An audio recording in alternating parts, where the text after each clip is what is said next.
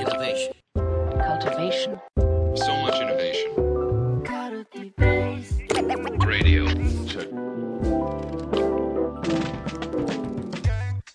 えー皆さんこんにちは、えー、耳ぐりおだです、え今回のカルティベースデザインラジオでは、えーっとですね、滝さんをゲストに迎えてというか、カルティベースのデザインラジオは滝さんを中心に動いてるっていうところがあるんですけども、いつもとちょっと逆になりますが、えー今週末ですね、え11月の6日に、えー山口大学の坂口先生をお迎えしてですね、え行う、え事業サービスが組織に根付くためのデザインとは、え持続的な価値競争のためのシステムデザインのイベントのですね、まあ、前段として、えー、滝さんにちょっとサービスデザインの、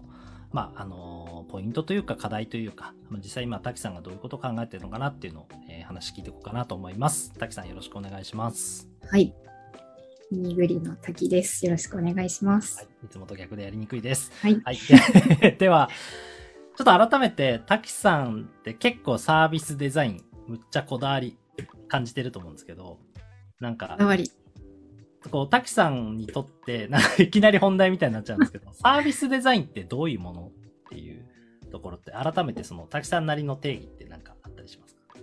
そうですね。まあ、サービスデザインもいろいろ言われてるものだとか、まあ、カルティベースのコンテンツの中でも解説しているものがあったりもしますけれども、私が特にサービスデザインで、そうですね、大事、まあ、特に今後大事になっていくかなと思っているポイントとしては、そうですね。まあ、一つは、あの、サービスに関わる関係者うん。がどういう人たちがいるかっていうところを結構まあ網羅的に把握するみたいなところが大事かなっていうのが一つ。で、割とこうサービスデザインの原則的な部分でも競争とか共同みたいなことが言われたりするっていうところにつながっているのかなというふうに思うんですけど、なんかこうサービスを提供する人だけの視点じゃなくって、利用する人もそうだし、まあ、それ以外の周辺の関わる人とかものがどういうものがあるのかみたいなところを結構全体的にこう捉えるっていうところが大事かなっていうのは一つあるかなと思ってはいはいます。はいはい。まあ、要は、あれですよね。まあ、サービスっていうと、割とこう、歪償化さした理解だと、あの、パッケージ化したというか、なんか、あの、はいこういう体験ができますとか、お客さんにこういうサービスを提供しましょうっていう捉え方になっちゃうけど、まあ、っていうよりかは、もうちょっとこう、なんていうのかな。その、そこにいる人たちがみんな喜ぶような営みとしてどういうこう生態系を作っていく必要があるのかっていうレイヤーで、滝さんは結構サービスってものを捉えてるっていう感覚が、まあ、強いっていうところなんですかね。そうですね。なので割とこう、まあ、サービスデザインみたいなサービス作りみたいに言うとどうしてもこう企業側というかサービス提供する企業側の視点が強くなりがちかなと思うんですけど私はやっぱそこをもうちょっと一歩引いて俯瞰的にどういうこう仕組みなりシステムなり、まあ、さっき言った生態系みたいなところができるのかみたいな視点を持つことが大事かなっていうところを言ってます。これなんか、その滝さんが関心がそこに行った理由もちょっと聞いてみたいな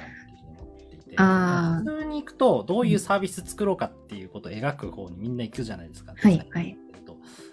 それが割ともう一歩引いて、やっぱりその生態系のあり方そのものが重要なんじゃないかっていうところに、滝さんの関心がいった背景ってどういうところがあるんですか？そうですね。やっぱりその提供者側の視点だけで考えていくと、なんかうまくそのサービスとして、なんかうまく機能するものにならなくなるみたいなところが一つはあるかなと思って、まあそれはあの、えっ、と、その提供者側が想定し、こういうふうに利用されるでしょうね、みたいな想定したものが、その想定通り使われなかったりみたいなのは結構あるあるだったりすると思うし、なので、まあ、そこに利用者側の視点がか欠けてるよね、みたいな話ももちろんありますし、まあ、実際サービスが世に出ていろいろとあの使われていくってことになったときに、いろいろそう、その提供者側が想定してないことっていうのいろいろ起きていくと思うんですよね。なので、まあ、そこでやっぱりその提供者側だけの視点で考えてると、世の中にサービスがこう出ていった時に対応しきれなくなるみたいなことがあるんじゃないかと思っていて、で、まあ実際そういうのもいろいろ見てきたみたいなところもあるかなと思うね。ので、なのでもう少し全体を俯瞰して捉えるみたいな視点が重要かなっていうふうに感じてます。確かに。なんか、これ今聞いてて思ったんですけど、日本って良きされぬ使い方を許容する余地ってあんまりサービスデザインする上で残されてない節は、ちょっと感じるところはありますよ。うん。こういう風に使ってくださいねって結構ハウがしっかりしていて、そはいの通り使うっていうことが良いと。されがちだけども、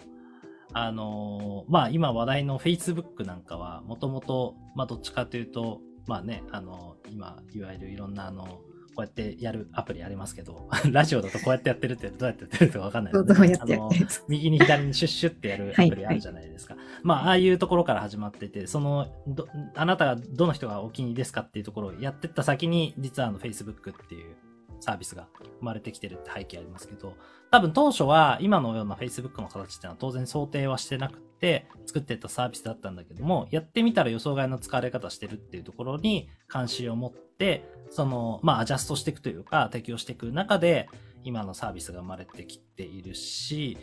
まあ、おそらく、あの、今度ね、Facebook あの、メタって、なんかすごい、あの、メタな名前がつきましたけど、あの、メタバースみたいな新しい世界観を作っていく上でも、こういうことができるサービスですよっていう風に、全部カチッと決めてやっていくというよりかは、やってみた中で、どういうものになっていくのかを考えていこうとしてる節はすごく強いかなっていう風に感じてはいて、なんかその部分のスタンスの違いっていうのは結構あるのかなってね、うんうん。うん、聞いてて感じたんですけど、やっぱ実際、その、まあ、あんまりね、前職のことを言うのはあれかもしれないですけど、滝さんこれまで働いてきた中でも、まあその辺の、なんかこう、予期せぬ使われ方に関しての受け取られ方とか、そういったところにやっぱりこう、ちょっと課題があるっていうような感覚があるっていう感じなんですかああ、そうですね。まあ、予期せぬ使い方がなんか起こった時に、それをうまく活用していけばいいとは思うんですけど、なんか、うんまあ、いろいろとこう、プロジェクト、まあ、サービスの運営とかの、まあ、計画を割とこう抽象的に立てたりするときに、まあなんかその、実際どういうふうに使われていくかみたいなところを、こうなんか許容できないような プランニングがされちゃうと、なんかうまくこう運用できないみたいなところが起きてもったいないかなみたいなところはあるんじゃないかなと思ってて。なんで結構そのやっぱサービスが世に出てどうこういろんなものにまみれながらこう変化していくかみたいなところを許容していく方がよりまあクリエイティブなものを生み出せるんじゃないかみたいなところに対する期待もあるかもしれないですね。許容できるか否かはどこに立ち上がる どこなんでしょうねの難しいところに。いやでもなんかさっきもちょっとまあ小田さん言ってたところに関連すると、まあ、開発プロセス自体が結構、まあ、ウォーターフォールからアジャイル的なのが主流になりつつある世の中ではあると思うので、まあ、そうやってこう仮説検証をどんどん短いサイクルで回していこうみたいなところがなんか割と受け入れられてくれば割とそこのサービスの、えっと、まあ改善だったり回収だったりみたいなところのなんですかねそこも短いサイクルで回すでいろんな変化もちゃんと取り入れながら回すみたいなところが許容されるようになっていくんじゃないかなっていうふうな期待は持ってはいますけど。ね。うんうんうん。すごい例えばなんですけど、ちょっと具体の話になっちゃいますけど、あの、KPI とか設定したときに、まあ、コンバージョンとかいろいろ設定するんですけど、それって、やっぱりこう、やっていく中では、やっぱり臨機応変に変わっていく形に、やっぱりした方が良いのか、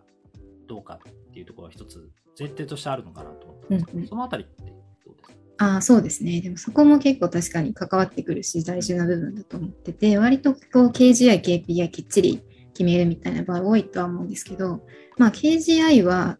ある程度もあんまりコロコロ変わってもかなって思う部分はあるんですけど、KPI はそのまゴールに向かうためのま手段でもあるわけだから、まあ、どういう指標がいいのかっていうところはあの柔軟に変えられる方が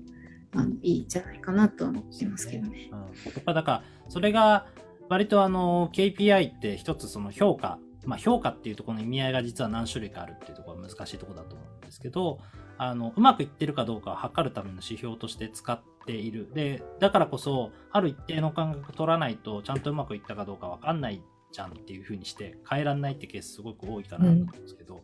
なんかそこはやっぱり柔軟に、まあちょっと評価の仕方もね、あの、違うスタンスをとって、あの、割と今の状態がどうなってるかっていうことを観察するための指標として活かしていかなきゃいけないよね。